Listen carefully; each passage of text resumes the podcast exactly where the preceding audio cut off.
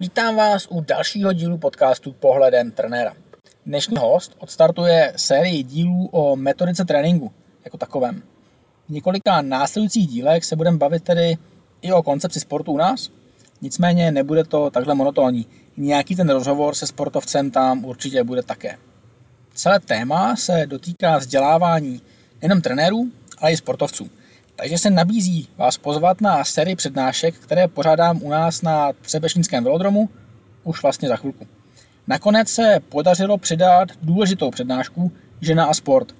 Takže bude i téma vlivu hormonální hladiny na praktický trénink, což je, podle mého, často opomíjené téma a jsem rád, že se mi to téma podařilo takhle hezky uzavřít. Přednášet budou praktici, jako je Jirka Ježek, Libor Toupalík nebo Pavel Kelemen. Vědu do praxe přenese Josef Anderle, na kterou to přednášku se skutečně taky velmi těším. Bude i nejlepší trenér silové přípravy pro cyklisty, Erik Himmel. No, mrkněte se.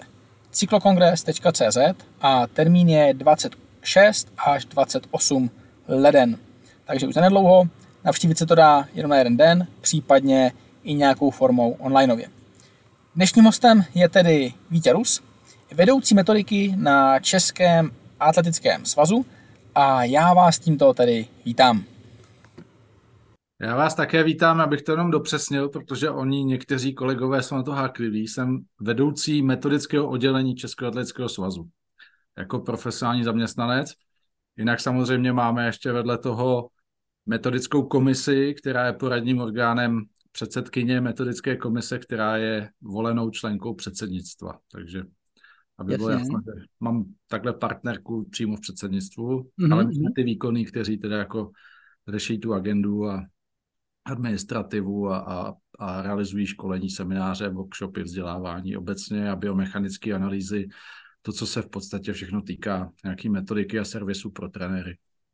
Dobře, takže co tam, co tam teda konkrétně třeba není, když, protože jak už jsem, jsme bavili před podcastem, tak uh, řekl bych, že většina posluchačů úplně nezná strukturu, uh, konec konců asi ani já, uh, strukturu právě organizace Atletického svazu, takže třeba proč je to takhle rozdělený, nebo proč je to... Tak to je daná struktura, myslím si, že ve většině svazů funguje obdobně i v rámci ČOV. Je tam prostě nějaký board uh, volených zástupců, kteří uh, jsou členy předsednictva. My nad tím máme ještě výkonný výbor, který je uh, složen ještě z dalších 14 předsedů krajských atletických svazů, plus celé předsednictvo a tyhle ty dvě základní struktury jako rozhodují v podstatě, připravují veškerou legislativu a tak dále, řídí, řídí ten svaz. A my jsme na sekretariátu jako výkonná síla zaměstnanci a tam jsou ta jednotlivá oddělení, ať už je to mezinárodní oddělení nebo sportovní oddělení, který vede šéf trenér, eh, nebo je tam eh, soutěžní oddělení, že jo? tak to jsou prostě ty výkony, které jakoby jedou tu denní rutinu a organizují, hmm. řídí. Dobře, takže uh, pojďme se bavit uh, o té metodice. Takže rámcově, pojďme nejdřív široka, než se dostaneme k konkrétním věcem. Jak vzniká metodika na atletickém svazu? No, eh, abych to řekl loajálně, velmi těžko. a uvedu hned jakoby ty důvody, jo. Uh, ono je potřeba vycházet z nějakých tradic, protože nejde prostě najednou udělat střih a, a najednou všechno jakoby změnit. Já, já osobně teda jakoby jsem to navnímal za celý svůj život, za kariéru uh, trenéra, i za své studium předtím, že jo, protože jsem absolvoval ať už sportovní gymnázium, kde jsem získal první trenérskou kvalifikaci trenéra třetí třídy, nebo potom následně fakultu tělesné výchovy a sportu v Praze, obor trenérství, tehdy ještě čtyřletý magister. A pak tedy postupně jsem se dostal jakoby eh, k tomu, že jsem viděl trénovat ty největší borce v republice, třeba při své prezenční vojenské službě v Dukle, když jsem ještě Eh, když jsem ještě sportoval, že jo, tak tam se mi to všechno propojilo. A pak eh, jsem dostal nabídku jít pracovat na svaz, tehdy to bylo jako vedoucí oddělení mládeže, ale s tou metodikou jsme byli úzce spjaty od začátku, byl jsem členem metodické komise, kterou tehdy vedl vedoucí katedry atletiky, pan docent Šimon, takže já už jakoby v té metodice se pohybuji 25 let. Takže, takže jakoby vnímám to, že třeba ctít eh, některé zákonitosti, které, které jsou dané. Jo? Jako nemůžeme, nemůžeme najednou opomenout prostě ten základ, který je daný a, a který je vytvořen už eh, desítky let. Myslím si, že eh, ve většině případů vychází z podstaty člověka, biomechanických podstat, fyziologie a tak dál která se zásadně nemění. Jo. Člověk je člověkem 20 tisíc let, jako tak, jak eh, se dneska vidíme, možná díl. Takže my můžeme jenom jakoby využívat ty nové poznatky, můžeme je efektivně zač- začlenovat do toho tréninku, můžeme využívat nové metody, které jsou jako progresivně se vyvíjejí, že jo, jsou technologie a tak dál, ale, ale pořád nesmíme zapomenout na tu, na tu základní trenérskou činnost, na tu danou základní metodiku, která je, je prostě v podstatě neměná. Jo. Jako tam se dá uh, hovořit o drobných detailech nebo o jednotlivostech, ale v té obecné rovině tak je, je potřeba dodržovat ty základní zásady. Jo. Tak mhm. to je jakoby k tomu přístupu. No a co se týká jakoby vlastního zrodu nebo tvorby metodiky, tak konkrétně u nás v atletice Eh, bylo v těch předchozích eh, desetiletích vždycky zásadní, eh, aby se tam, aby se tam sešli lidé, kteří měli potenciál na to nějakou metodiku tvořit. Jo. Ono, jedna věc je trenérsky působit, ale druhá věc je tomu dát nějaký jako rámec a písemnou podobu třeba nebo nějakou jinou další. Dneska už máme i videomateriály, ale to už je jakoby nadstavba, která vyžaduje mnoho, mnohem více úsilí a, a samozřejmě nějakého konstruktivního přístupu. Takže, takže vzniklo v minulosti několik eh, velmi dobrých metodických materiálů nebo ucelených eh, v podstatě kurikulum víte, když to řeknu, jak i pro ty akademické směry, pro to vzdělávání v rámci fakult, kde se v podstatě vzdělávají trenéři eh, kteří po střední škole přímo pokračují na vysokou školu zaměřenou na nějaký tělovýchovný obor nebo na trenérství. Tak stejně tak, ale paralelně my vzděláváme trenéry, kteří jsou vzděláním zaměřeny do jiných oborů, ale dělají atletiku a, a dělají trenérskou práci a my jim zajišťujeme to vzdělání jako svaz přímo. Nebo prostřednictvím těch fakult, nebo ve spolupráci. Protože, jak víte, jsme se předtím chviličku bavili o tom, že trenerská škola je otázka velmi rozsáhlá, je to, je to složitá věc, co se týká akreditace, takže, takže jako většina svazů, tak jak se setkáváme každoročně se zástupci svazů a z metodiky při setkání s, se zástupci fakulty, třeba přímo na FTVS, tak využívá tu službu, že tu základní obecnou část eh, poskytuje fakulta jako servis, a ty svazy zajišťují tu specializaci, která je mnohem časově obsáhlejší, ale, ale eh, ten svaz je ten garant toho, že tam bude eh, předneseno těm trenérům a předvedeno to aktuální, to, co se dnes odehrává i v Evropě nebo ve světě v rámci sportovního tréninku toho, toho sportovního odvětví. Mm-hmm. Jsou nějaký, já možná vykopnu rovnou, rovnou otázku, co přišla na Instagram. Je nějaká tréninková metoda, která se dřív používala a dneska už ne? A co se dříve dělalo dobře a dneska už se, nebo co se dříve dělalo špatně, co se změnilo. Um, trošku bych to rozvedl, jestli jsou nějaké věci, co v rámci uh, metodiky na atletice se snažíte změnit. Určitě jsou. Já bych to možná uchopil z jiného konce, tuhle otázku. Uh, bohužel, tak jak už jsem možná naznačil v úvodu, tak eh, v posledních letech jsme zaznamenali takovou trošku rezignaci na ty základy dobrý, kvalitní, jo, který mm-hmm. jistým způsobem nebyly přenesený i třeba díky tomu, že vznikly určitý propady historicky. Po revoluci byl velký odliv eh, kvalitních trenérů, kteří měli rutinu, měli zažitý určitý postupy, ať už metodicky, tak didakticky, tak ty odešli úplně do jiného sektoru a vlastně to ne, nedošlo k tomu předání generačnímu, takže bohužel tam jako nastal takový generační předěl, že ty novější mladší generace, pokud to neměli teda z těch fakult a neměli to jakoby od těch uh, akademiků, pedagogů dostatečně zažité, což uh, bez té praxe úplně nejde, tak začali opomíjet některý základní stavební kameny sportovního tréninku, jo? nebo je jakoby zlehčovat, nebo jako, jako ne, nedávali jim dostatečnou váhu. Jo? U nás v atletice třeba, řeknu konkrétní příklad, se tak trochu pozapomnělo na odrazovou průpravu, jo? což je základ. To, to je základ pro všechny sportovní nebo atletické disciplíny v podstatě včetně vytrvalostního běhu. A my jsme, my jsme to pak zjistili při testování atletů, že vlastně oni neumí se správně odrážet, nedělají dostatečně i, i objem, i kvalitu té odrazové průpravy a proto se to do budoucna odráželo i na jejich výkonnosti. Takže, takže to je jeden z příkladů. Jo. Tak, uh, takových momentů by se našlo víc asi, nebo určitě, my je, my, je, my je vidíme, známe.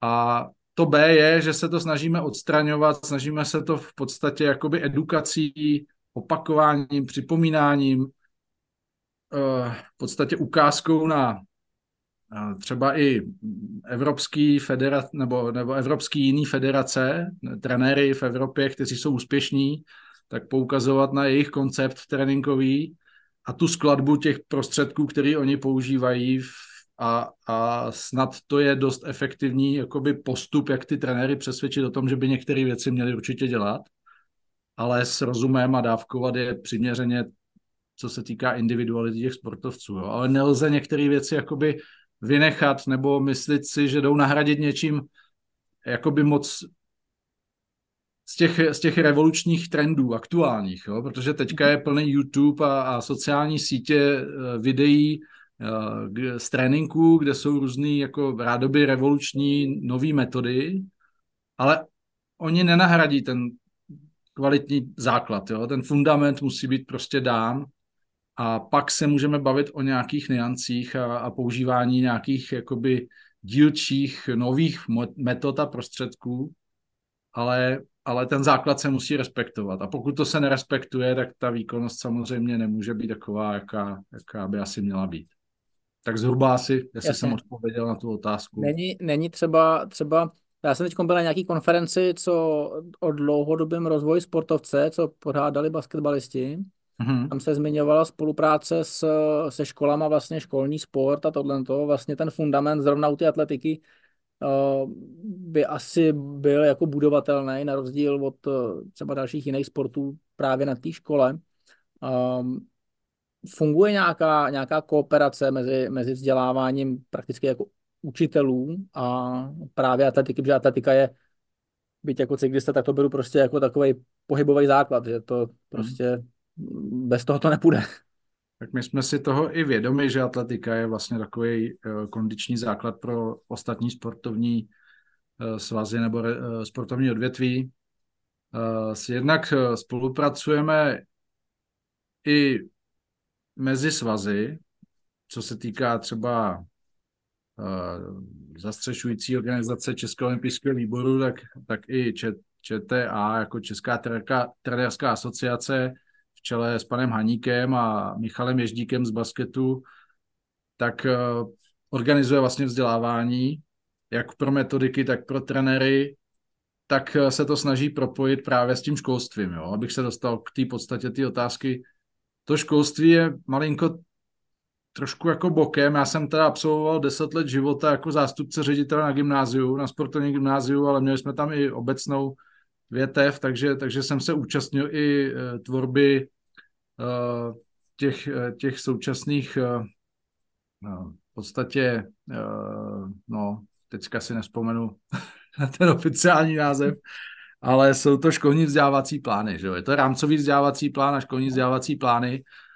kam bohužel teda jakoby si ti tvůrci zařazovali jednotlivé činnosti sportovní do té tělesné výchovy podle svých možností a potřeb. Jo. Takže, takže bohužel díky tomu, že to nebylo direktivně dáno ministerstvem v rámci nějakých osnov, že je potřeba splnit nějaké penzum atletiky, nějaké penzum míčových her, konkrétně basketbalu, volejbalu a tak dále, a díky tomu, že se to ponechalo na těch eh, školách, v podstatě na těch šéfech těch předmětových komisí a, a ředitelé to většinou schválili, protože ne vždycky byli tělocvikáři, tak eh, se některé činnosti dost upozadily. Jo? Snížila se četnost ty dvě hodiny týdně jsou od nepaměti a nic neřeší, že jo? To, je, to je prostě dvě hodiny tělocviku týdně, je v podstatě výsměch, výsměch lidské existenci, protože když se podíváme do antiky, tak to měli líp zmáknutý ve Spartě v Aténách, než to máme my dneska v 21. století. Jo. Tam prostě to bylo 50 na 50 minimálně a dneska je prostě upřednostněno to teoretické vzdělávání, které bohužel mnohdy nikam úplně nevede. Stejně se pak ve finále všichni odvolávají na Google a na to, že není třeba memorovat nějaký, nějaký znalosti, ale, ale ten fyzický fond toho člověka se nerozvíjí, protože dvě hodiny týdně nic nevyřeší. Jo. To, je, to, je, to je otázka dlouhodobá, to, co jste zmiňoval, to, co, zmiň, to, co říká a, a apeluje na to i Jirka Dostal jako největší odborník na tělovýchovní lékařství v republice, tak, tak prostě ten základ nevytvoříme my, to musí vytvořit rodiče s těmi, s těmi dětmi, protože ty děti musí od malička chodit minimálně. A pak ve finále ta škola by to mohla podpořit, ale ne vždycky se to daří. Takže, takže my jako atletika jsme dlouhodobě, já jsem na svazu 25 let, tak jsme byli ve spolupráci i s asociací školních sportovních klubů, Bohužel ta spolupráce eh, se také eh, uchýlila k takové jakoby spíš nespolupráci díky i personálnímu obsazení vedení, ale, ale do, do určité doby, do, dokud, tam, dokud tam eh, byli lidé, kteří se rekrutovali z řad atletů, dokonce bývalý generální sekretář a ŠSK byl bývalý desetibojář a pedagog, didaktik, metodik, absolvent fakulty a, a pedagog na fakultě, takže, takže tam byla spolupráce velmi úzká, dobrá, nastavovali jsme i formáty těch soutěží školních a tak dál. Bohužel dneska je to spíš tak, že AŠSK jako asociace, která združuje školní sportovní kluby, což by měly být ti hybatelé, tak, tak si to jede po své linii. A svaz eh, v podstatě vlastní ty soutěže, jako je pohár rozhlasu, což je tradiční soutěž, asi 58 let už, středoškolský atletický pohár. Takže, takže ty my si v podstatě v současné chvíli organizujeme, zastřešujeme, řešíme kompletně sami prostřednictvím soutěžního oddělení. A máme ještě nový produkt, který už teda je taky asi 12. nebo 13. ročník, to je štafetový pohár pro základní školy, kde teda jsme přistoupili k tomu, že to je jakoby celkem takový eh, moderní formát, je to, je to rychlá soutěž a je to soutěž kolektivů víceméně, jsou to týmové štafety, takže takže to pro ty děcka na té základní škole možná jako taky tu atletiku přiblíží, ale, ale jenom v tom sprintu. Ne, nejsou tam ty další dovednosti, jako, mm. jako jsou v těch předchozích soutěžích vyjmenovaných, že tam je i hod, i skok, i sprint, i vytrvalostní běh, což je základ, že? to je základ pro všechny sporty. Takže asi tak, ale jinak jako my se nebráníme spolupráci, samozřejmě pokud nás oslovují školy, že chtějí udělat v rámci DVPP, to znamená takový to další vzdělávání pedagogických pracovníků, tak my jim uděláme eh, semináře a doškolení eh, v rámci našeho metodického oddělení nebo metodické komise svazu, takže to běží, máme profíky, kteří to školí, takže, takže tady, ta, tady ta činnost naše pokračuje, ale bohužel už to teda není v rámci jako té asociace, která združuje všechny ty školní sportovní kluby, což je taky škoda.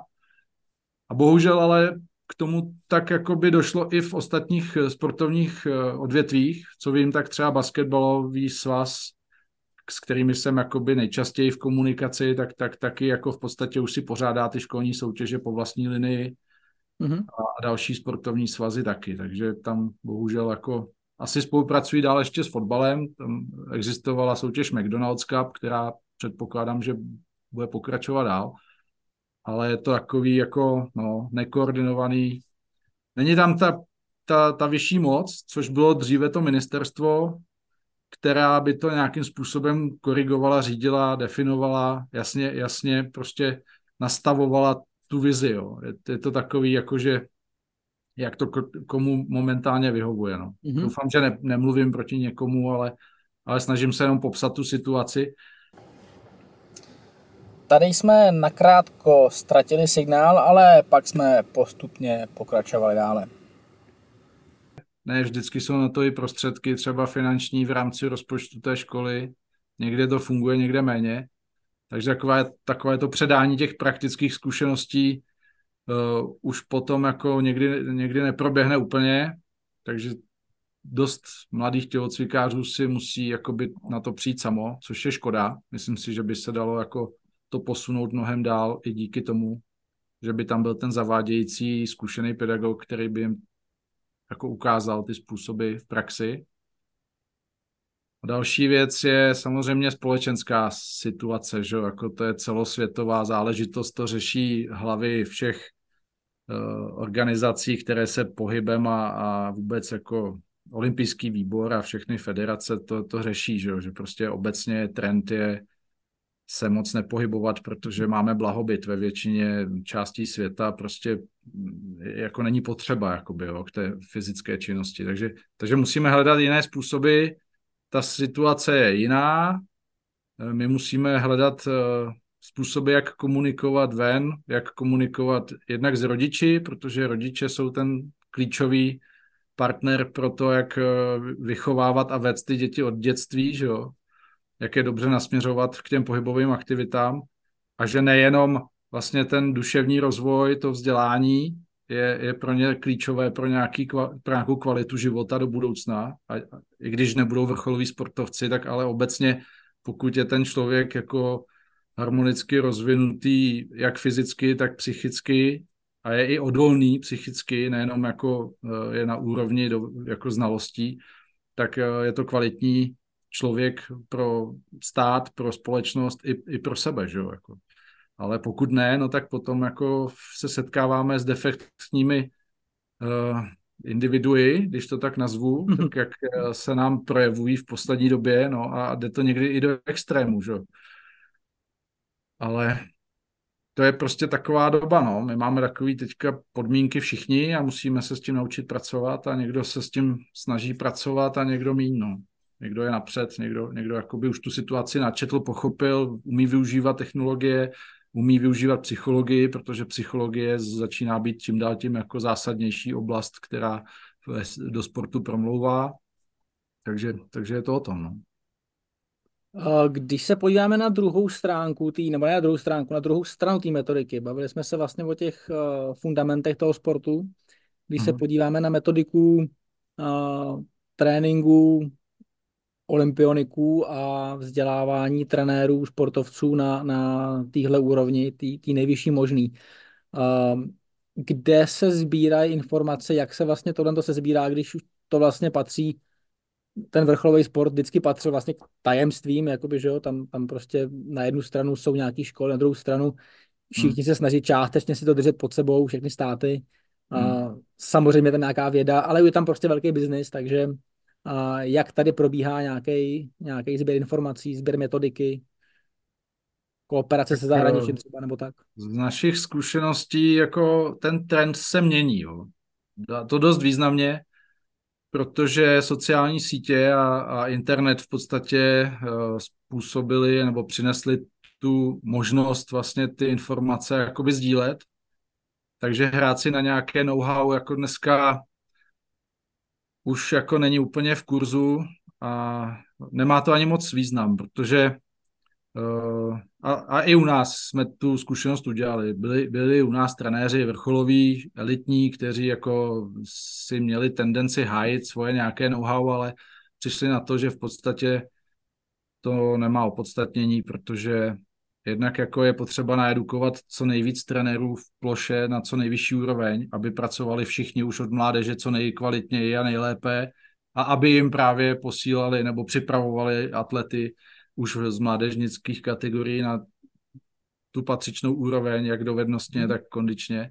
Takže to už se nám podařilo jako u nás poměrně změnit, přenastavit a co se týká jako vzdělávání těchto těch elitních trenérů, tak ty samozřejmě zase čerpají ze zkušeností těch eh, ještě zkušenějších a ještě zasloužilejších trenérů ze světa, protože se potkávají při různých příležitostech, ať už přímo při těch eh, evropských a světových šampionátech nebo olympijských hrách, kde vždycky mají prostor se setkat a probrat ty věci, i kdyby už třeba jenom na rozcvičovacích stadionech, co se týká atletiky, tak tam je velký prostor pro tady ty konzultace, tak samozřejmě Evropská i Světová eh, federace eh, pořádá eh, série vzdělávacích akcí, to znamená konferencí, seminářů, webinářů, prostě jak EA, tak i VA prostě teďka má jako samostatný oddělení, který, který připravují vzdělávání pro trenéry. Takže i těch organizovaných, odborných, na vysoké úrovni odborných uh, akcí je, myslím si, že až přes příliš jo, v současné chvíli. Ale zase je to výhoda toho, že všichni trenéři mají možnost podle té své dané specializace uh, se přihlásit na to, co je zajímá. Mají možnost dokonce si vybrat i ty lektory, pokud přednáší lektoři, trenéři úspěšných atletů, tak to samozřejmě má mnohem vyšší kredibilitu a ti trenéři se tam chtějí dostat, chtějí se tam nahlásit, ať už uh, fyzicky přijet, anebo, nebo aspoň prostřednictvím internetu. Takže ta sledovanost těchto těch akcí se výrazně zvýšila a myslím si, že to je jedině dobře, že tudy vede cesta, jakoby mít aktuální info, mít možnost to skonzultovat nebo pobavit se o tom s těmi top trenéry, kteří už ty zkušenosti mají. A je to pak jenom, jak jste sám zmínil, o těch eh, finančních prostředcích a o těch technologických možnostech, a to zase je zpátky o těch financích. Jo. Když budeme mít dostatek prostředků ve sportu, budeme si moct dovolit pořídit ty nejnovější, nejmodernější technologie a budeme moct uh, jakoby tomu pomoct, ale, ale zás, zásadní je mít ty sportovce. Jo. Ty sportovce, kteří jsou na to dobře nastaveni, psychicky hlavně, mentálně, že chtějí sportovat, chtějí jít, uh, vystupovat z té komfortní zóny, a, a chtějí reprezentovat Českou republiku jako na té nej, nejvyšší úrovni. Že jo? To, to, je, to je otázka a to je psychická záležitost nebo psychologická i. Hraje v tom, nebo jak se, jak se na tom, na tom, na tom jako konkrétně pracuje?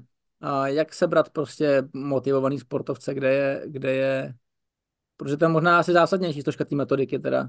No to je jedna z nejzásadnějších činností vůbec těch svazů jo, sportovních. A myslím si, že i olympijského výboru a myslím si, že i NSA, protože to všechno musí být jako v součinnosti. To, to vše musí vyústěvat v tu pozitivní energii, která jako směřuje k tomu, že chceme dělat sport, má, máme z toho radost, protože to je zájmová činnost, nějakým způsobem nás to obohacuje, naplňuje a v té nejvyšší úrovni to směřuje k reprezentaci toho státu, což si myslím, že musí fungovat a bez toho to je složitější samozřejmě, mnohem složitější. Co se týká uh, naplnění motivace trenérů, tak, tak u nás uh, se snažíme jako motivovat ne, nejenom ty atlety, ale ty trenéry, protože jenom motivovaný trenér dokáže v podstatě namotivovat, přesvědčit ty sportovce, ty atlety. Jo? Vyhledat ten talent, ať už na nějakých těch školních soutěžích nebo kdekoliv jinde, prostě v oddíle, protože to je zdroj, že jo, jako nějakých potenciálních talentů. To je otázka, co je talent, že jo. My bychom se mě bavili o nějakých předpokladech, o nějakých jako dílčích anatomických třeba i předpokladech pro tu danou disciplínu nebo sport, hlavně mentálních, jo, i psychických, protože může být sebe talentovanější v uvozovkách uh, vyspělý sportovec v mládežnickém věku, v žadstvu zejména, to je jako jednoduché, že tam prostě ten, ten kalendářní věk se neschoduje absolutně s biologickým věkem, takže tam jsou akcelerovaní jedinci a, a ne, nelze je považovat za ty talenty. Že? Ten akcelerovaný jedinec je jenom napřed ve vývoji, ale vůbec to neznamená, že musí do budoucna být ten nejlepší sportovec. Jo? Takže, takže jakoby vytvořit prostředí trenérům, tak aby oni se cítili komfortně, aby cítili podporu, aby cítili, že mají možnost získat ty nejaktuálnější informace, a vytvořit jim k tomu klima i v těch klubech a pak můžou oni bez problému si myslím, že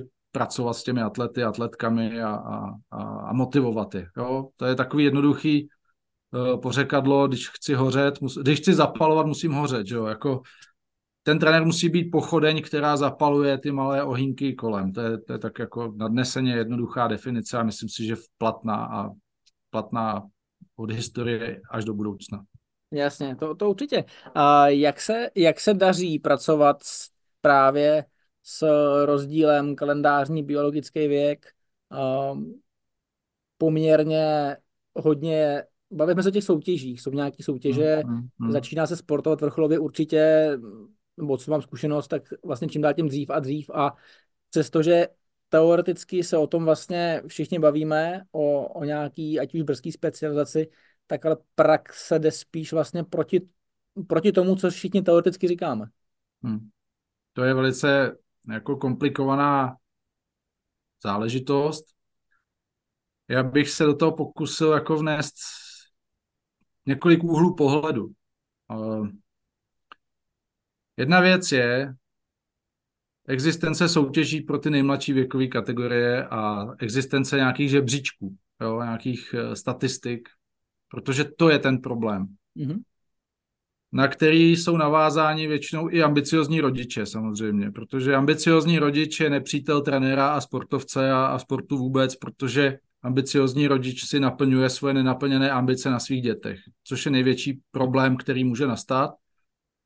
A, a, a samozřejmě zatím vidí tu ekonomickou situaci, to znamená, že v některých sportovních odvětvích je možnost se tím sportováním do budoucna celkem dobře finančně zajistit, ale jenom pro tu pro, te, pro těch pár sportovců. Že? No to, to je o jednotlivcích, kteří se dokážou sportov, jako zajistit sportem, když se nebavíme o fotbalu nebo o hokeji, po případě, nevím, možná už basket, ale taky ještě to není úplně tak. A nebo některý nový sportovní odvětví, že jo, takový ty eh, bojové umění a tak dále, tak tam, tam třeba asi se dají taky vydělat celkem slušně peníze, ale, ale zase musí být na, tě, na, té, na té úrovni. Takže, takže ten rodič, který je ambiciozní a tlačí na to dítě od malička, to je, to je problém. Jo. Takže tam je potřeba, a proto se snažíme i pracovat s tou psychologií. My, my pravidelně zveme i dětský psychologi a vůbec psychologi sportovní na, na veškeré vzdělávání a doporučujeme, aby i v těch klubech eh, ta komunikace s těmi rodiči probíhala intenzivně, po případě s odborným dohledem nějakým nebo s, pomocí nějakých odborníků, aby, aby tohle to jako si nastavili, protože to je to nejhorší, co může nastat, když je, jsou tam ty příliš vysoké ambice v tom nízkém dětském věku, kdy oni se učí základní dovednosti, měli by zvládnout všestranou jako přípravu kondiční a, a dovednostní, měli by zvládnout x eh, pohybových činností, protože tím se tvoří ta plasticita mozku v podstatě, co se týká pohybových činností a pak ten sportovec může jako pokračovat dál a, a nezastaví se v tom vývoji tak, jako se tomu někdy stává. Jo.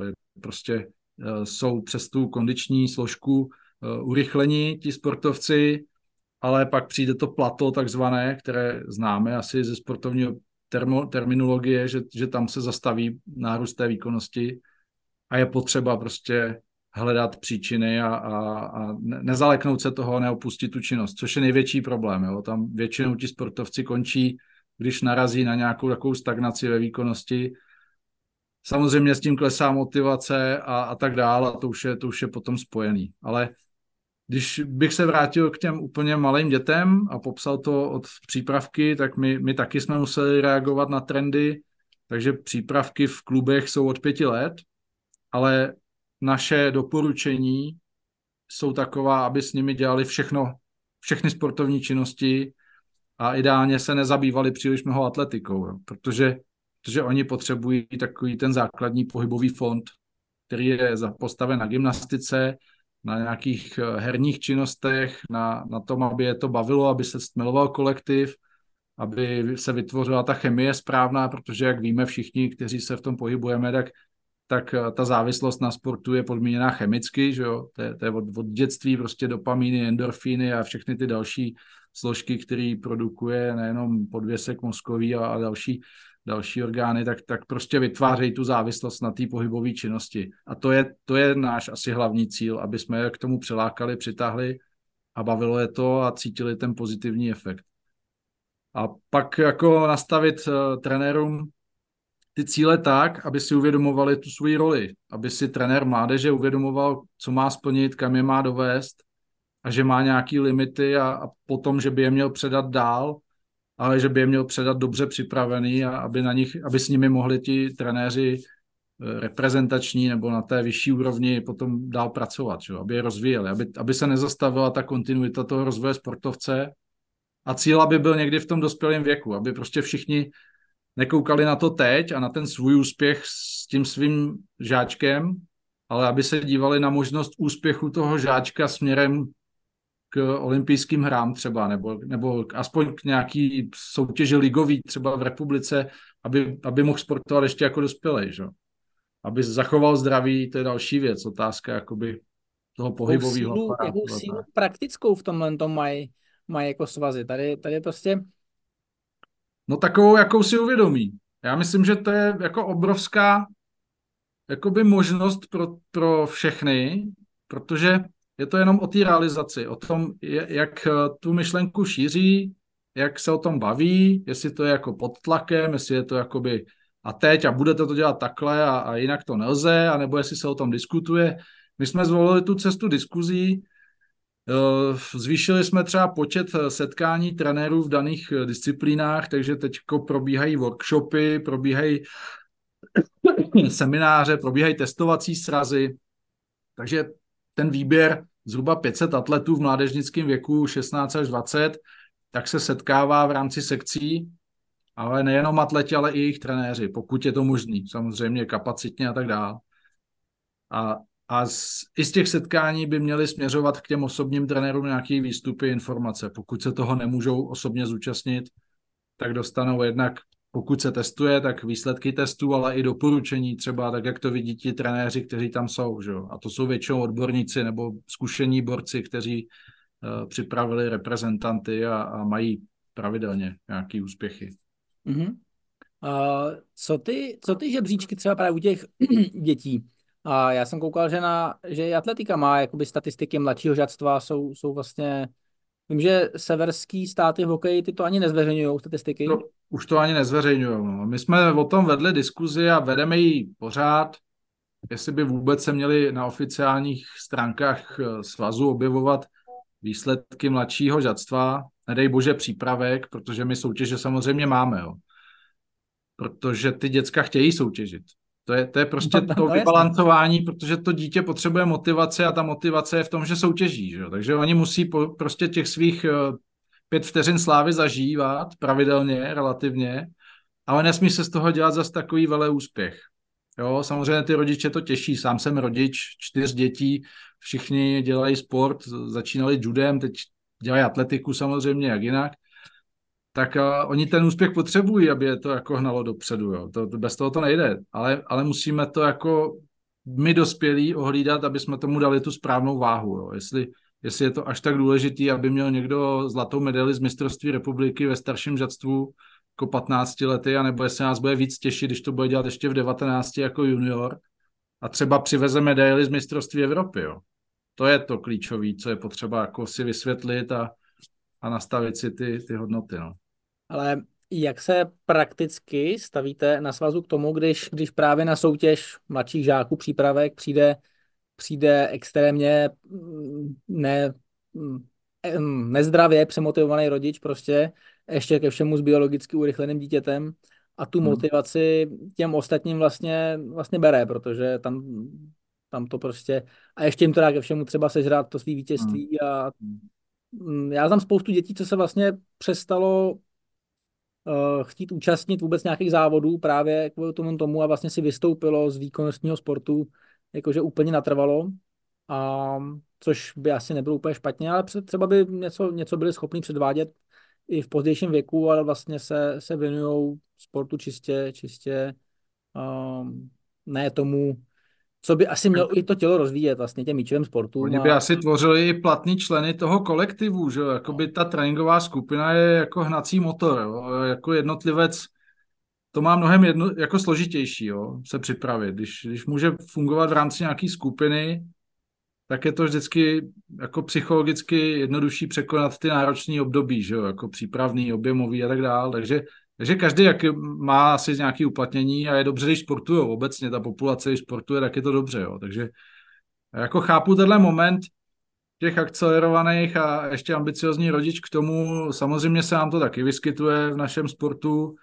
Snaha je to prostě nějakým způsobem jako nepodporovat, jako tím, že bychom jim pochlebovali, jako jak je to úplně skvělý, že jo, jako samozřejmě se najdou takový, kteří glorifikují ty úspěchy těch, těch žáků a plácají i ty rodiče po ramenou, jako jak je to úžasný, jak mají budoucího olympionika doma, ale ono to tak vůbec nemusí být. Jo. Takže, takže v tom bych byl jako takový trošku střídnější.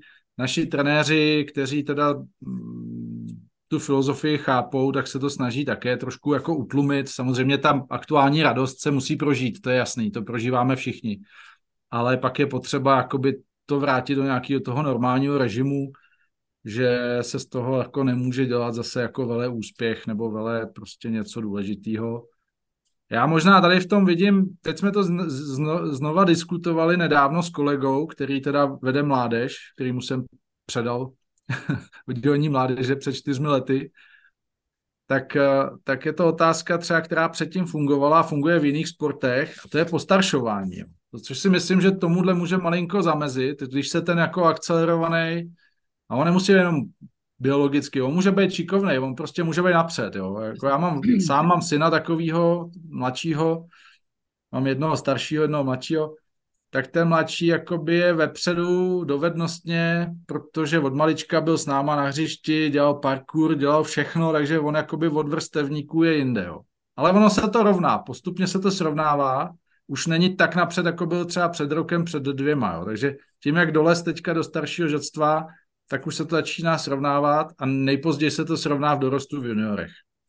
Takže takže je otázka, jestli jako neumožnit tohle. Jo. My to ve sportu nemáme. My prostě zdržíme striktně kategorie, ještě dvouletý, takže, takže to je taky další složitost, protože ten mladší ročníkově vždycky v té kategorie je jakoby upozaděný. Sám jsem si to zažíval, protože jsem prosincový dítě, takže až do dospělých vlastně jsem byl ten vodost mladší i, i v ročníku, na tož ve dvou.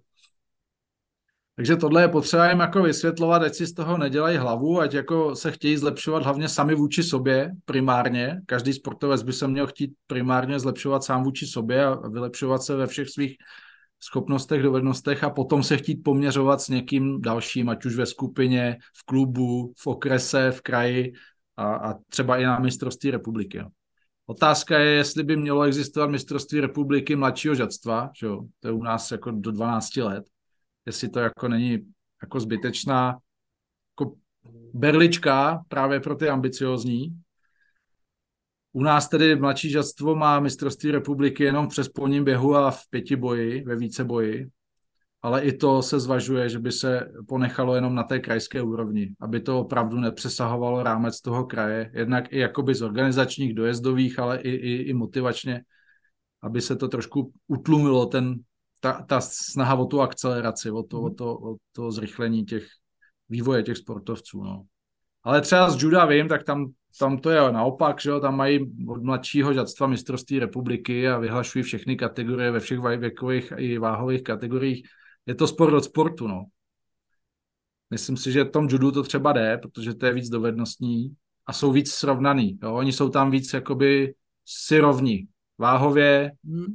věkem, tak dál, takže tam je to jednodušší. U nás v atletice taky jsme, taky jsme diskutovali, eh, jestli, jestli jakoby neudělat aspoň do mladšího žadstva po ročnicích, aspoň vyhodnocování, jo? že by třeba mohli soutěžit společně, ale pak by se aspoň vyhlásili v rámci ročníku, aby to nebylo pro ně tak demotivující, že ten rok starší samozřejmě je na tom lépe a, a samozřejmě vyhraje. No. Nebo ne samozřejmě, vždycky to tak není, ale ale to jsou fakt jednotlivci, kteří jsou tak mimořádně nadaní, že už v prvním rokem třeba v té kategorii jako jsou schopni konkurovat těm o rok starším.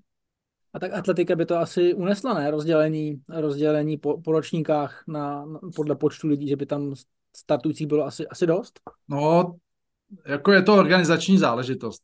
A je to zase věc toho, co jsem zmínil na začátku, že máme nějaký jako historické návyky tady a bohužel jako eh, zvyk je železná košile a v atletice, která je jakoby tradiční sport, tak je to malinko taková jakoby nás to, nás to jako omezuje, protože ta, ta, ta, ta zkostnatělo, nebo nechci říct zkostnatělost, ale prostě ty zvyky jsou tak jako silný, že je složitý něco měnit. Jo? A, a, a samozřejmě my chceme, aby to bylo jakoby pozitivně vnímaný, takže jsou, jsou snahy měnit věci a, a ty jsou i jakoby ze zhora od eh, Evropské federace a od světové, takže my některé prvky začlenujeme do, do těch uh, soutěží na základě jakoby tlaku ze zhora, i když i když jako to nevnímáme úplně pozitivně někdy, jo, ale bohužel to třeba, to ty třeba formáty se mění s ohledem jakoby na společnost. Jo. Ta společnost není ochotná se dívat na sportovní utkání 6 hodin třeba.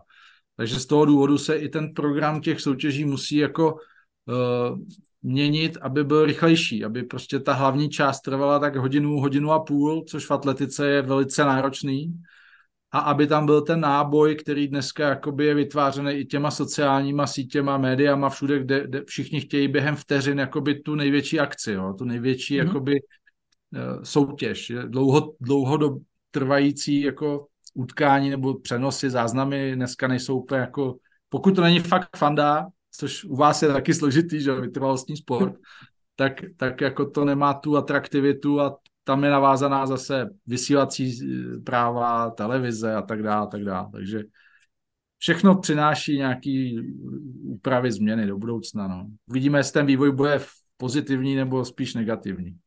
Jo, tak ta, ta síla, síla televize a zkracování programu, to je asi, to je asi ve všech sportech, no, že ty disciplíny, cyklistice nám disciplíny určuje prakticky Eurosport, co je na olympiádě, tak to určuje, to hmm. určuje Eurosport.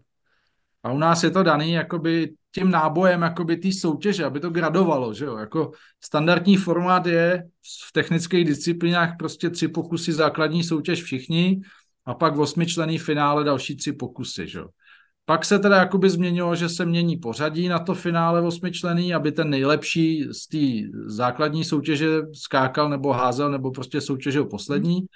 No a teďka už je snaha jakoby dávat do dvojic ty, ty kontesty, že, jo, že prostě jakoby nejlepší s druhým nejlepším výkonem a na, a na závěr, aby to jako gradovalo ta soutěž. Ve skoku vysokým taky, jako že si dva stanoví nějaký výšky a prostě bojují mezi sebou, kdo to skočí na první pokus. Jo, jsou to no, novinky, modifikace. Ne vždycky je to prostě ku prospěchu, jako byly návrhy omezit počty eh, pokusů v soutěžích, že, že jako by ta soutěž trvá dlouho, takže, takže dáme jim jenom dva v základní soutěži a pak dva v, tý, v, to, v tom finále, ale někdo se celý rok připravuje na vrcholnou soutěž a pak má dva pokusy, jo. To, je, to je prostě jako složitý, jo, vysvětlovat to těm lidem. Samozřejmě má možnost soutěžit na různých akcích, ale ta vrcholná je jedna, že? to mistrovství světa je jedno. A ve chvíli, kdy jakoby ty staré pravidla říkali 3 plus 3 a, a teď najednou jsou to dva. Aha. A ještě ve finále může mít tak jenom jeden, protože se udělá ještě redukce finále. No, tak jako je to takový... Nebo běžíte a oni vám řeknou, ne, ty už neběžíš, aby vás nebylo moc. Jasně.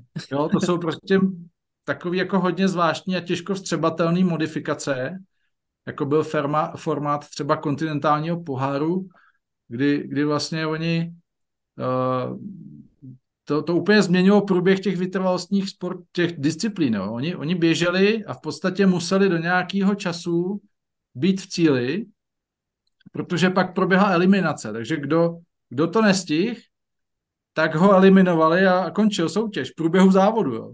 Mm-hmm. ho vyřadili, vyloučili z trati. Mm-hmm. No takže to, to změnilo i průběh, protože to bylo takový cukaný najednou. Že jo? Nemohli držet kontinuálně rovnoměrný tempo. Oni prostě si drželi nějaký tempo, ale pak v závodu, v závěru toho jednoho okruhu soutěžili o to, kdo tam bude v cíli na té postupové soutěži a kdo bude eliminovaný. Že? Takže úplně jiný, úplně jiný závod. To by změnilo i trénink na ty disciplíny samozřejmě a je to, je, je to jiný. No. Takže jako zavádění těch modifikačních prvků musí být jaký s rozumem, musí, mělo by to být konzultováno i s těmi trenéry, sportovci trošku, jako proč to vlastně chtějí dělat aby je to i bavilo, že jo, pak někdo řekne, jak pro mě už jako nemá smysl se na to připravovat, já tohle nechci, jako já jsem, já jsem chtěl dělat úplně jiný sport, že jo, úplně novou hmm. disciplínu v podstatě, než to, co je teďka. Takže se to rozumně, no. Ale některé věci si myslím, že jsou pozitivní. Já jsem teďka, jsme měli, eh, jsme, jsme, to, jsme to implementovali do mezikrajových utkání žadstva třeba, staršího žadstva, i v hale před Vánoci to proběhlo a v některých těch disciplinách to je zajímavý. Jo, I ty děcka to přijali jako celkem jako zajímavý, že to má větší náboj pro ně, protože oni jsou toho součástí, oni to sledují na těch sociálních sítích, že oni jsou součástí té novodobí společnosti a mm-hmm. toho, kdo udává ty trendy, jo. Takže, takže zase jako oni to vnímají malinko jinak. Mě tam z metodického pohledu třeba vadily takové praktické věci, jako že štafeta eh, je tam jako smíšená a ještě různý úseky. Což by nevadilo, ale ve chvíli, kdy vám holčička nabíhá z dvoustovkového úseku na chlapce, který rozbíhá osmistovkový úsek, tak se vždycky prostě srazej, že jo. Tam jako ta kolize a to jde těžko jako natrénovat s takovými malýma dětma, protože jednak je to nová věc, a jednak jako těžko, těžko tyhle ty dovednosti jako nadrilovat tak rychle a, a někdy to ani nejde, prostě jo, jako domluvit se se sprinter se s běžcem a, a nabíhat, si, nabíhat si předávku, jak to je takový jako úskalý, ale jinak, jinak si myslím, že třeba gradace toho, toho, toho kontestu nebo té soutěže, třeba v dálce je to zajímavý, jo, že prostě fakt finální dva pokusy jsou nejlepší borec s tím druhým nejlepším borcem a perou se o zlato, že jo. Mm-hmm. Jako, to má nějakou jako hlavu patu, no. Okay. Takže asi tak. Pojďme, pojďme k otázkám, s otázkám tady, tady z publika. Od, od tady posluchačů, kteří poslali, poslali otázky, otázky předem, tak um, asi, asi první, která disciplína atletiky je na tvorbu metodiky nejsložitější? No, to je dobrá otázka, záludná. Uh, já na to odpovím jednoduše. Um, je to skok o tyči. Mm-hmm. Protože skok o tyči je jako technicky nejnáročnější disciplína ze všech. Takže tam jako opravdu to obnáší zahájit ten nácvik jakoby v raném věku, že má obecnýma gymnastickýma dovednostma a podporovat tam ty dobré jako návyky pohybový, na, na, na laně, na, na, na šplhací tyči, na, na čemkoliv, prostě je, je to nejnáročnější asi a i k tomu vytvořit tu správnou metodiku, tak, tak bylo poměrně složitý.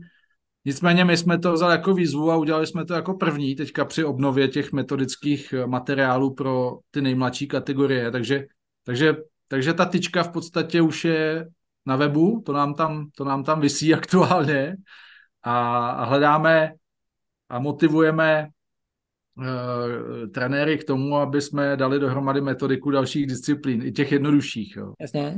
Takže, takže ta tyčka, jakoby, s tou jsme se vypořádali hned na začátek, tak doufám, že už to bude jenom, jenom snazší, ale, ale řekl bych, že skoko tyči, jednoznačně. Jak Některé reálu... disciplíny, protože tam je zase rotace, že jo? takže ta rotace taky působí jakoby nesnáze, ale, uh-huh. ale jako většina technických disciplín jako má svoji náročnost jak to potom v reálu probíhá u věcí, které nejsou, um, řekněme, nějak jako evidence-based podložený, že by to nebylo, že by tam byla jakoby názorová skupina, třeba polovina trenérů upřednostňuje nějakou metodu a druhá polovina, hmm. a řekněme, že to jsou skoro poloviny, jako, že to není jako většina k menšině. U nás v atletice, v technických disciplínách v podstatě tohle asi neexistuje, jo. protože mm-hmm. jako ty techniky se vyvíjejí víc než 100 let a podstatě řešili jsme to i u té tyče. Samozřejmě všude se najdou takový jako zastánci určitých trendů, ale oni jsou to trendy v, opravdu v niancích. Jo. My potřebujeme, co se týká metodiky nácviku, tak to je u těch nejmladších, jo, tak tam potřebujeme ty hrubý, dobrý návyky, pohybové stereotypy, takže, takže tam, se, tam se potom jakoby shodli v podstatě i ti renomovaní trenéři reprezentační, tak, tak v podstatě přistoupili na to, že ta cesta je jedna, a že je potřeba jí přizpůsobovat individualitám, to znamená, že vždycky je potřeba tu techniku jako přizpůsobovat eh, tomu sportovci, jo, hmm. což, se, což se musí dít. Neexistuje jedna univerzální technika, která by jako fungovala obecně. Ona má svoje základní rysy, ale pak vy musíte víc z toho sportovce. Jo. Záleží, jak je somaticky, jak je vysoký, jaký má pákový poměry, jak je rychlostně na tom, jak je koordinačně na tom, jak je obratný. Prostě, prostě celý ten soubor vy musíte vyhodnotit a přizpůsobit tomu i tu techniku. Respektive jako nechat ho provádět jeho vlastní techniku, po tom, co má ty základní návyky, tu, tu základní dovednosti, že jo, to, to se musí naučit, musí vědět, jak má držet tyč a jak se s ní rozběhnout a, a co je principem, ale pak jako pracovat s těma individuálníma specifikama a rozvíjet tak aby to pokračovalo. Duplantis je toho naprostým příkladem třeba, jo, jako fenomén Duplantis, eh, prostě geniální tyčkař, který mm. už stanovil x světový rekord za sebou, tak je naprostá výjimka ze všeho. Jo. On, on není přesně ten příklad té ideální techniky a, a tu techniku vlastně on si vytvořil v podstatě sám s jeho otcem. Že jo. Mm-hmm. A je tam spousta prvků, který se obecně nedoporučují nacvičovat, jo, protože, protože jsou komplikovaný, ale, ale u takových uh, specifických případů, jako je třeba Duplantis ve skoku o tyči, který skáče mimo jiné o, od tří let, ve třech letech poprvé jako absolvoval svůj první skok o tyči, ale potom jako dělal všechno, on je výborný vícebojař, jo, což málo kdo ví, že on má přes 7,5 tisíce v jo. deseti boji, takže, takže on je jakoby obecně velmi dobře připravený od, od těch rodičů. Oni jsou oba jako trenéři. Tatínek je tyčkař, jo, bývalý taky pěti, přes pět metrů tyčkař. Maminka je taky atletka, kondičářka, takže, takže oni jakoby ho nachystali dobře, ale má tam v té technice určitý specifika, který se dost těžko jako zařazují do metodické řady a, a do standardního nácviku disciplíny. Jo. Mm-hmm.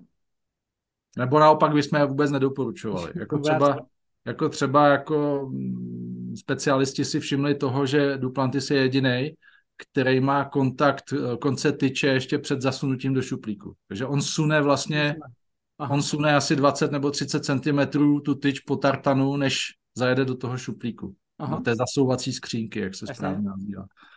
Což je naprosto úplně něco mimořádného. V takovýchhle rychlostech a při takovýchhle výkonnosti to nedělá nikdo. Aha. On to zvládne a, a nevíme, jestli mu to jako pomůže, jestli to má jako by tak do, do, do, do, do detailu vycizolovaný, že mu to může pomoct vytvořit nějaký energie a síly do té tyče, tak aby jí přede, pře, předehnul tak, tak optimálně, aby, aby ho vystřelila do 6,5 metru. To je otázka. Jo. Ale jako samozřejmě to, ty, ty trenéři se baví že jo, s tím jeho otcem i s ním, takže jako řeší ty věci a údajně, údajně ano. Pro některé věci máme i biomechanické vysvětlení, protože děláme i analýzy, takže jako umíme si to rozebrat. Existují i analýzy renomovaných federací, jako francouzi mají velice dobré analýzy a, a, a Duplantise existuje x analýz, takže jako jsou, jsou o tom polemiky, ale jako jestli to hned zařadit do nějaký metodické řady a, a říkat takhle to nacvičujte, to je složitější jako rozhodnutí. No. Je nějaká, nějaká věc, která by se v rámci, v rámci atletiky jako hodně změnila? Třeba já myslím, že let, letos nebo, loni, nebo loni zemřel Fosbury, kdy začal skákat do vešky flopem. Fosbury, no, tak to byla jedna taková přelomová věc, ale to už je před uh, asi 50 lety. A je něco nového. Jako teďka je to otočka, že jo? Teďka je, je to jednoznačně otočka v kouli, že jo? Mm-hmm. Protože za uplynulých 20 let došlo eh, k zásadnímu posunu nebo změně poměru otočkáři sunaři, že jo? To je, to je prostě extrém, to je, to je fenomén dnešní doby, u chlapů už to je 99% otočkáři ku uh, sunařům. Ono to samozřejmě souvisí s rozvojem toho kondičního fyzického fondu, že jo. Samozřejmě nevím, jestli úplně to souvisí s nějakým podpůrným režimem, ale, ale ta otočka je mnohem me, biomechanicky mnohem efektivnější technika. Takže je to otázka teďka jako začínají používat čím dál tím víc žen, Mm-hmm.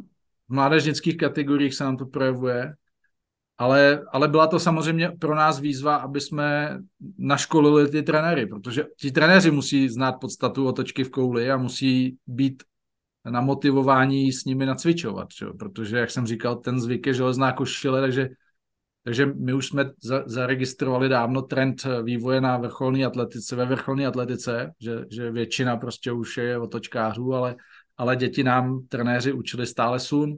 Jasně. A jak se tohle to podařilo jako vysvětlit právě těm praktickým no, trenérům? Osvětou, jako osvětou. No, osvětou. Prostě my máme každoročně setkání se stovkami trenérů, kteří jsou i poloprofíci třeba, v, co se týká mládeže, protože existuje systém sportovních středisek, že jo, sportovních center mládeže, sportovních gymnázií, takže, takže prostřednictvím tady těch našich uh, styčných důstojníků tak, tak už asi sedm let šíříme prostě osvětu a přednáší se to, workshopy se dělají, zvou se trenéři, ať se toho nebojí, ať prostě ukazuje se jim co nejjednodušší způsob, jak tu techniku naučit. Teď zrovna na podzim jsme tam měli taky zařazen, uh, za, zařazenou celou takovou jednu lekci na nácvik vrhu koulí s otočkou. A věřím, jako po, pomalu se to daří. Jako ty počty těch mládežníků, kteří vrhají otočkou, se taky zvyšují. Mm-hmm. Protože je to jednodušší. Není to tak náročný na tu kondiční přípravu, na tu silovou, na ta, ty silové dispozice. A pokud někdo zvládá rotaci, jakože prostorovou orientaci, tak je to pro ně mnohem jednodušší a, a samozřejmě většina vrhačů, jako tam jsou tři rotační techniky, že jo, proti jednomu oštěpu. Jo, mm-hmm. takže, takže většinou, a oštěpaři jsou takový výjimeční, ty většinou jsou jenom oštěpaři. Možná to někdy kombinují s nějakým skokem ještě, jo, ale, ale když je někdo diskař, tak uh, na lize nebo na soutěžích, kdy prostě vchodí k tomu určitě kouli a dost často i kladivo, nebo kladiváři taky k tomu se učí, takže to je všechno o rotaci, takže ta technika je po každý jiná, i ta otočka v kouli je, je jiná než v disku, to vychází z těch biomechanických jakoby požadavků nebo, nebo zákonitostí. Když máte kouli u krku, tak je to jiný, když máte dvoukilový disk jako v natažené ruce, tak ten průběh a, a vůbec jakoby to provedení té otočky se malinko liší, nebo, nebo liší, vizuálně pro lajka to vypadá stejně, prostě se otočí v kruhu, ale, ale ten nácvik, ten nácvik jako cíleně musí být jako uvědomělé odlišován. Tohle je otočka pro kouli, tohle je otočka pro disk. Někdy to jako je složitý to kombinovat, protože u těch mladých sportovců jako jim to tam samozřejmě se hádá, ty techniky, takže, takže někdy, ale to už je otázka toho trenéra. Ten trenér je ten alchymista, který musí vědět, kdy co zařadit, kdy na co tlačit, kdy na co netlačit. To je prostě... Mhm. Dobře. Uh, jaká je... Kouli otočka určitě jednoznačně. Jaká je nějaká věc, která je, je v plánu a pořád se nedaří? Nebo jestli nějaká věc? jako v metodice? Nebo... No, tak no, my to myšlení je z metodice, no. A takhle asi zavádění nějakých novinek nebo zavádění nějakých prvků nebo, nebo čehokoliv. No, jsou to jako technologie, no. S tím trošku jako bojujem. I přesto, že jsme jako napnuli úsilí a i prostředky jsme na to v podstatě vyčlenili, což jsem byl moc rád a byl jsem šťastný, že jakoby se, se našli osvícení lidi, kteří jako na to slyšeli, že jsme trenéry vybavili technologiema, dostali iPady a, a k tomu dostali veškeré vybavení tak oni neumí využívat plně ty kapacity těch, těch věcí, nebo, nebo nevím, jestli jsou málo motivovaný k tomu, ale, ale dneska ty technologie podstatě vy si vystačíte s telefonem a, a s něčím, co umí analyzovat třeba eh, rozbor eh, potu nebo, nebo kapky krve a, a máte jako celkem slušný obrázek o aktuálním stavu toho sportovce, že? a můžete dělat analýzy. Mm-hmm. Když máte iPad a máte v něm software, který umí dělat rozbor pohybu, tak v podstatě jako máte veškeré informace a máte je u sebe, že? Nepotřebujete na to tým lidí, kteří vám tu analýzu vyrobí a, a pak ještě jako nějak zdůvodně a tak dál. Jako pokud je trenér dostatečně jako zkušený a edukovaný a umí využívat technologie, tak uh, si myslím, že je to perspektiva velká. Bohužel tohle to jako bude ještě chvíli trvat, než to naučíme všechny. A v čem je, v čem je teda, v čem je teda, nebo takhle, co, co přesně technologie, jako rozbor pohybu, nebo odrazy a tyhle ty věci. Já jsem viděl nějaký videa, že, že proběhlo celostátní testování, předpokládáme síly odrazu, mm-hmm. jsem viděl z toho videa. A... To bylo v rámci sportovních center mládeže, no. My tam máme zařazeno asi 500, necelých 500 mládežníků, a to byla ta zmínka i co jsem říkal, jako že, že testujeme a že jsme třeba, v, co, se, to, co se týká odrazu, odrazové průpravy, zjistili tam ty nedostatky, ale my testujeme všechno. My testujeme jako rychlost, jo, tam, je, tam je sprint, je tam eh, letmej úsek mezi buňkama, je tam eh, hod medicimbalem, jsou tam takový ty obecný kondiční a jsou tam samozřejmě i speciální testy už po sekcích. Jo. Jiný testy mají sprinteři než skokani a než, než vrhači ale ty obecné testy na podzim po té první části úvodní, kondiční, tak ty mají, ty mají společný a, a poměřujeme jakoby s předchozími lety a, a in, inter a intra individuálně, aby viděli oni sami, jestli se zlepšili v tom parametru nebo ne a dáváme jim doporučení. No, takže, takže jakoby i nám to jako říká jo, něco. Když tam máte sprintera, který dá výskok z místa 60 a víc centimetrů a má to nějakou dynamiku, protože my dokážeme měřit i průběh, tak se z toho dá usoudit, jaký má předpoklady. Že? Mm-hmm. Když tam je běžkyně, která vyskočí 11 cm nad zem a víc ne, tak je to zvláštní. Že? To je to vyskočí tříletý dítě. A tak. Jak s tím pracovat potom, potom dál? No pracujeme s tím dál doporučením. Oni, oni na těch srazech přímo, to je dvoudenní, třídenní akce, takže se otestuje a pak přímo na místě ještě ti sportovci dostávají už nějaký jako obrázek od těch trenérů, jestli mm. je to jako odpovídající úroveň výkonnostní, jestli to provedení, na, jak bys, na co by se měli zaměřit v tom tréninku, co, co, co třeba zvýšit, jestli objem nebo kvalitu, nebo nebo jestli se věnovat specificky některým činnostem a s tím by měli odjíždět i jako s doporučením, který předají trenérovi. Že? Když tam není osobně ten trenér, tak by měl dostat do ruky nějaký jednoduchý, ať už elektronicky, anebo na papíře, ale my už se snažíme dneska všechno elektronicky a sdílíme i interně data, takže, takže jako ten trenér by měl, pokud má zájem a, a chce ty výsledky a ty doporučení slyšet, a pracovat na tom, tak, tak je má možnost mít mm-hmm. celkem rychle. Nezveřejňujeme teda... to úplně jakoby ven, jo. To, je, to, je, to je jako někdy na, taková jako na, napadaná věc, že to není na webu nebo na Facebooku, jo, ale to je prostě veřejný a, a to my úplně nechceme jako zase dávat to k dispozici všem, protože mnohdy tam probíhá i taková jakoby skrytá lehká kritika, jo, nebo ne, ne každý to vnímá dobře, že třeba jsou tam nějaké nedostatky. Samozřejmě my se snažíme ty trenéry jako motivovat, podporovat a upozorňujeme na ty nedostatky velmi citlivě, aby se jich to nedotklo nebo aby je to nedemotivovalo. Naopak, jako chcem to s nima odevřít, prodiskutovat, proč to tak děláte, kam směrujete. Ehm, nechtělo by to se trošku nad tím zamyslet. Podívejte se, jaký výsledky mají třeba jinde, a tak. No. Prostě takovým návodným způsobem, než aby jsme jim něco nařizovali. Určitě jim nechceme nic nařizovat. Ještě jsme nezmínili možná jako jednu věc a to je evidence toho tréninku. Jo. My třeba teďka, jakoby, a to ve všech sportech jede, tak máme jakoby elektronickou evidenci a plánování, že jo? takže to, to taky jakoby pomáhá těm trenérům jako další jakoby nástroj technologický. Aha. Taky je to problém to uvést jakoby do užívání. Jo. Dokonce jsme jim představili i světové jakoby, aplikace, které fungují v různě ve světě a norská reprezentace to používá už x let. Já nevím, jestli jste to někdy neviděl, neslyšel to Athletes Monitoring.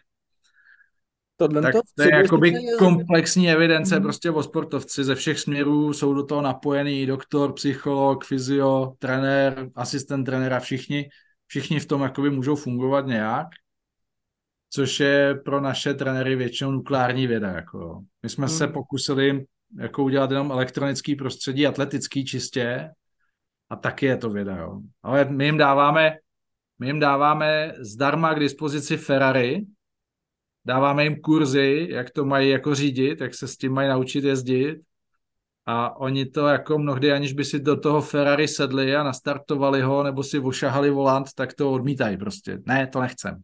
Jasně. Takže, takže jako je to složitý, ale zase jako někdo se chytne, takový ty no, no, no, novinkáři, co chtějí používat ty technologie, tak to samozřejmě ošahají, používají. Když pak oni vidějí, že těm to funguje, tak jako je postupně jakoby přivádíme na tu myšlenku to taky vyzkoušet. Takže věříme, že postupně se to podaří třeba, jo. Ale taky, zase nechtěli jsme jim to dávat direktivou, mhm. ty musíš, jo. Dostali to zaměstnanci teda, jako to dostali po, pokynem, ale to je, to je zlomek. A, a jako i z těch zaměstnanců, kteří to dostali pokynem, tak vlastně v podstatě většina přišli na to, že to má své výhody a už šířej tu pozitivní myšlenku mezi ty další trenéry, takže jako věříme, že to jako do budoucna bude žít, no. Než jenom papír a tuška. Naopak, no. My, my jako cyklisti, my jsme ex, a triatlonisti úplně extrémně, uh, spíš přetechnizovaný, není, hmm. hmm. není, není sportovec, co by, co by neměl wattmetr nějaký. Dva čipy. Všichni máme, no, jasně, vlastně no. půlka triatlonistů na sobě vozí kontinuálně měření glykemie. s Honzou Kubešem, no, já jako no. celkem jsem v obraze, takže jako no. vím, jak to no. funguje. Ale překvapuje mě, co říká i ten Honza Kubeš, že triatlonisti jako na to, jak jsou přetechnizovaní, tak jsou diletanti někdy, jako Uh, naprostý. A že, ten, a, že, a, že ten, a že ten hobby sport vlastně je na vyšší úrovni než ten profi. Mm, no. Někdy. Což, no. je, což je jako smutný. Je to, je to zvláštní, no. Je to, U nás teda zatím není, ale... No. Ne, ne, nechcem se toho dočkat ani. Protože v amatérských soutěžích, ať už triatlon nebo cyklistika, vlastně amatérský dospělý soutěže, v nich jsou skoro už řekněme jako větší peníze než v tom vrcholovém sportu jako takovém, takže hmm. ta hmm. špička hmm. není vlastně ta, tak, ta olympiáda 20 letýho, ale, ale mistrovství světa kategorie 50. Hmm. Tak tam je ten motiv potom, no. no takže tam se to vlastně si to musí jako za svý vyválčit, takže jako se snaží využívat veškerý možný dostupný prostředky a mm-hmm. jo, to je taky motivace, no, taky způsob, jak to nakopnout. No tak jsme si pokecali ještě. tak jo. Tak... Super, já myslím, že jsme teď dosáhli, dosáhli zhruba, zhruba hodiny, takže to mi přijde tak jako o, maximum, co, co je možný pro někoho doposlechnout. Já bych se rád povídal, povídal klidně dál. Já mám na všech, ve všech dílech podcastu je všechno to končí jednou otázkou, která se netýká, netýká většinou sportu, nebo netýká, nikdy se netýká sportu. Um, takže kdybyste se ocitnul na opuštěném ostrově a mohl sebou mít jednu věc, tak co by to bylo? Věc? Věc, no. Ne živý tvor. No, tak může být živý tvor asi. no, protože to je rozdíl, jako. No, partnerku. Dobře, dobře, dobře. tak jo. Tak jo, tím, tím většinou končím všechny podcasty, aby byl ještě náhled na, na charakteristiku a na charakter každého člověka. Mm-hmm. Tak, tak určitě jo? svoji partnerku. Tak jo, tak já moc děkuju. Jo.